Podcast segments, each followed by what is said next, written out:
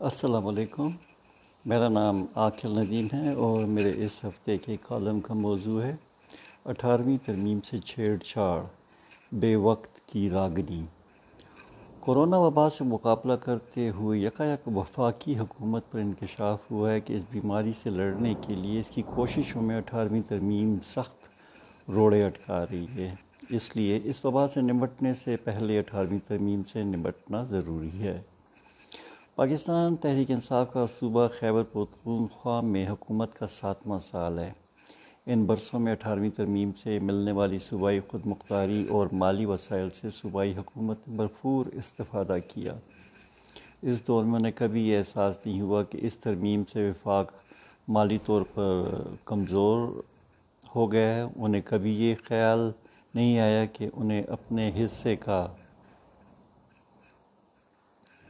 حصے کے محاصلات میں رضاکارانہ طور پر کمی کا اعلان کر دینا چاہیے تاکہ وفاقی مشکلات کم ہو سکیں۔ اب بھی تین صوبوں میں پی ٹی آئی بلا شرکت غیر حکمران ہے، لیکن ان دو سالوں میں کسی وقت بھی رضاکارانہ طور پر ان صوبائی اکائیوں نے اپنی خود مختاری یا محاصل کی وصولی میں کمی کی خواہش کا اظہار نہیں کیا۔ تو اس وقت اس قومی بحران کے دوران ایسی کیا آفت آن پڑی ہے کہ وفاقی حکومت نے اس وبا کا مقابلہ کرنے کی بجائے اس بے وقت کی راگنی کو چھیڑ دیا ہے۔ اٹھارہویں آئینی ترمیم میں تبدیلی یا اس کا خاتمہ کبھی بھی پی ٹی آئی کے منشور کا حصہ نہیں رہا ہے۔ اس یکا یک توجہ کی بہت ساری وجوہات ہیں۔ لیکن بظاہر اس کی فوری وجہ وفاقی حکومت کی کرونا وبا سے مقابلہ کرنے کی کمزور اور ناقص پالیسی سے عوام کی توجہ ہٹانا مقصود ہے۔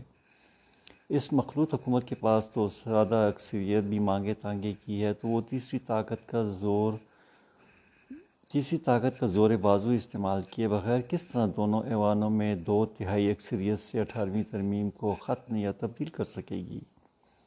اس سے ظاہر ہوتا ہے کہ حکومت میڈیا پر کورونا وبا پر وفاقی حکومت کی غیر تسلی بخش کارکردگی اور گو مگو کی پالیسی پر تنقید سے توجہ ہٹا کر اسے اٹھارہویں ترمیم کی جانب موڑنا چاہتی ہے۔ اگر یہ ترمیم کسی طریقے سے بھی وفاقی حکومت کی کورونا وبا سے مقابلہ کرنے کی مالی یا دیگر صلاحیتوں پر اثر انداز ہو رہی ہے، تو حکومت کو اس کی تفصیلات سے قوم کو آگاہ کرنا چاہیے۔ لیکن بظاہر حکومت اس وقت کسی خاص مالی مشکل کا شکار نظر نہیں آ رہی۔ بین الاقوامی مالیاتی اداروں نے کرونا سے نمٹنے کے لیے حکومت پاکستان کو اربوں ڈالرز کی مدد دی ہے اور بہت ساری بین الاقوامی ادائیگیوں کو مؤخر کر دیا گیا ہے۔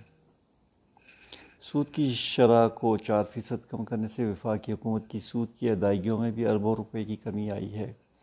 اسی طرح تیل کی گرتی ہوئی قیمت اور حکومت کا پیٹرول پر ٹیکس میں اضافے سے بھی مالی وسائل میں مزید اضافہ ہوا ہے۔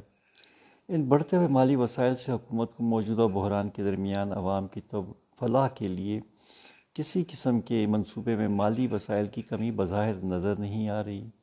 تو پھر اٹھارہویں ترمیم نے وفاقی حکومت کا کیا بگاڑ ہے جو وہ اس اتفاق رائے سے بننے والی قانون سازی کے پیچھے ہاتھ دھو کر پڑ گئی ہے؟ اٹھارہویں ترمیم میں یقیناً کچھ خامیاں ہوں گی جو قومی اتفاق رائے سے مناسب قانون سازی کر کے دور کی جا سکتی ہیں اور اس کے لیے پارلیمان کا راستہ اختیار کیا جانا چاہیے۔ مگر یہ یاد رہے گی یہ ترمیم پاکستان کی تمام سیاسی قوتیں، چاہے وہ قوم پرست ہوں یا مذہبی یا ترقی پسند، ان سب کے اتفاق رائے سے وجود میں آئی۔ اس ترمیم نے قومی یکجہتی بڑھاتے ہوئے نہ صرف قوم پرستوں کو قومی دھارے میں شامل کیا، بلکہ پنجاب کے بارے میں باقی صوبوں کی منفی اور اختلافی سوچوں کو ختم کرنے میں بھی مدد دی۔ اس ترمیم پر پارلیمانی کمیٹی، جس میں بشمول P T I Hare party کی نمائندگی تھی، تقریباً دس ماہ طویل بحث کے بعد قانونی شکل دی گئی۔ کچھ حلقوں کے بے بنیاد پروپیگنڈے کے برعکس، اس ترمیم کی تیاری کے سلسلے میں اس عرصے پر محیط بحث میں نو سو اکاسی تجاویز پر غور کیا گیا اور یہ واحد آئینی دستاویز ہے جو مکمل اتفاق رائے سے دونوں ایوانوں میں منظور کی گئی۔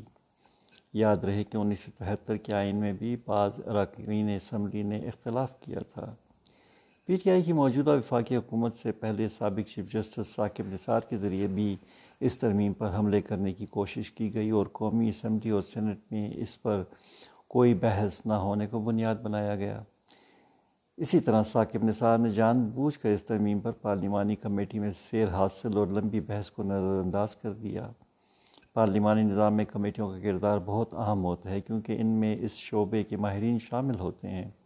اور اگر کوئی قانون کمیٹی میں اکثر اکثر کثرت رائے سے منظور کر لیا جائے تو عموماً ایوانوں میں یہ مزید بحث کے بغیر منظور کر لیا جاتا ہے۔ ایسا ہی اٹھارہویں ترمیم کے ساتھ ہوا۔ اٹھارہویں ترمیم نے مرکز کو کیا نقصان پہنچایا جس کی وجہ سے کچھ طاقتیں اس کے درپے ہو گئی ہیں؟ اگر ہم کچھ اختیارات کی صوبوں کو منتقلی سے مرکز کو کمزور سمجھتے ہیں تو یہی قوتیں صوبائی حکومتوں سے اختیارات بلدیاتی حکومتوں کو منتقل نہ ہونے پر شور و غوغا کیوں کرتی ہیں؟ اگر یہ مرکز کے اختیارات کم ہوتے ہوئے نہیں دیکھ سکتے تو وہ صوبائی اختیارات کو کیوں کو کم کیوں کرنا چاہتے ہیں؟ کئی قانونی ماہرین اور تجزیہ نگار اس مسئلے کو دوسرے زاویے سے دیکھتے ہیں۔ ان کے خیال میں یہ اختیارات کا نہیں بلکہ وسائل کا مسئلہ ہے۔ وہ سمجھتے ہیں کہ ہماری طاقت اور اسٹیبلشمنٹ کو اٹھارہویں ترمیم سے سخت اختلافات ہیں۔ کیونکہ ان کے خیال میں اس کی وجہ سے وفاقی حکومت ان کے لیے مزید وسائل پیدا کرنے میں مشکلات کا سامنا کر رہی ہے۔ اور اس سے ان کی وفاقی، اس سے ان کی دفاعی قوت پر منفی اثر پڑ رہا ہے۔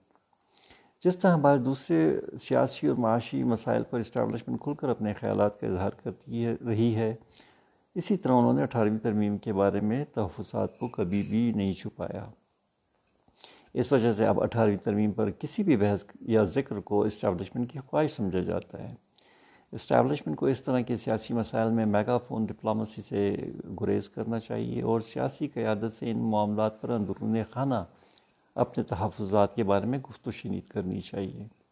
اس سے وہ میڈیا میں براہ راست تنقید کا نشانہ بننے سے بچ سکتی ہے اور اس سوچ کی بھی نفی ہوگی کہ اسٹیبلشمنٹ آئین کو اپنی خواہشات کے مطابق ڈھالنا چاہتی ہے۔ ایسا لگتا ہے کہ طاقت اور حلقوں کو شاید اٹھارہویں ترمیم سے نظریاتی اختلاف تو نہیں ہے، لیکن اس کی وجہ سے ان کے مالی وسائل میں کمی آئی ہے یا شاید ان کی خواہشات کے مطابق اضافہ نہیں کیا گیا۔ اس سے ضرورت اس بات کی ہے کہ وفاقی حکومت ایسے معاشی اقدامات اٹھائے جس سے معاشی ترقی کا ایسا دور شروع ہو، جس سے تمام شعبوں میں شعبوں میں ان کی ضرورت کے مطابق متناسب سرمایہ کاری کی جا سکے۔ اس کے ساتھ ضروری ہے کہ ہمارے غیر ضروری اخراجات میں کمی کی جائے۔ اٹھارہویں ترمیم کے بعد کئی وفاقی وزارتوں اور اداروں کو ختم ہو جانا چاہیے تھا، مگر ان کے نام بدل کر انہیں برقرار رکھا گیا ہے۔ وفاقی حکومت اب بھی ان اداروں پر بھاری اخراجات کر رہی ہے۔ بہت سارے ماہرین معاشیات کی رائے میں موجودہ حکومت نے بلا جواز ریکارڈ قرضے حاصل کیے ہیں جس کی وجہ سے سود کی ادائیگیوں میں بھی بے تحاشا اضافہ ہوا ہے۔ وفاقی حکومت کو ان غیر ترقیاتی قرضوں میں کمی یا توازن لانے کی ضرورت ہے۔ اسی طرح دفاعی اداروں کے اخراجات اور منصوبوں میں حقیقت پسندی کی بنیاد پر کمی لانے کی ضرورت ہے۔ ایسے منصوبے جو قومی دفاع یا قومی سلامتی میں براہ راست کوئی کردار ادا نہیں کر رہے انہیں وقتی طور پر معطل کرنے کی ضرورت ہے۔ اور جب معاشی حالات بہتر ہوں تو ان پر دوبارہ کام شروع کیا جا سکتا ہے۔ مثلا نیا جی ایچ کیو بنانے کے منصوبے پر کام کو فوری طور پر معطل کر کے اخراجات میں نمایاں کمی لائی جا سکتی ہے۔ ہمارے پاس پہلے سے ہی ایک بہت بڑا جی ایچ کیو موجود ہے، تو اس منصوبے پر کام معطل کرنے سے کوئی واضح دفاعی نقصان نہیں ہوگا۔ کچھ غیر ضروری اخراجات جن میں شخصیات کی نمائش، مثلا شکریہ راحل شریف مہم یا غیر ضروری مقامی کاروائیاں شامل ہوتی ہیں اور جس کے لیے دفاعی اداروں اور ان کے وسائل کو استعمال کیا جاتا ہے۔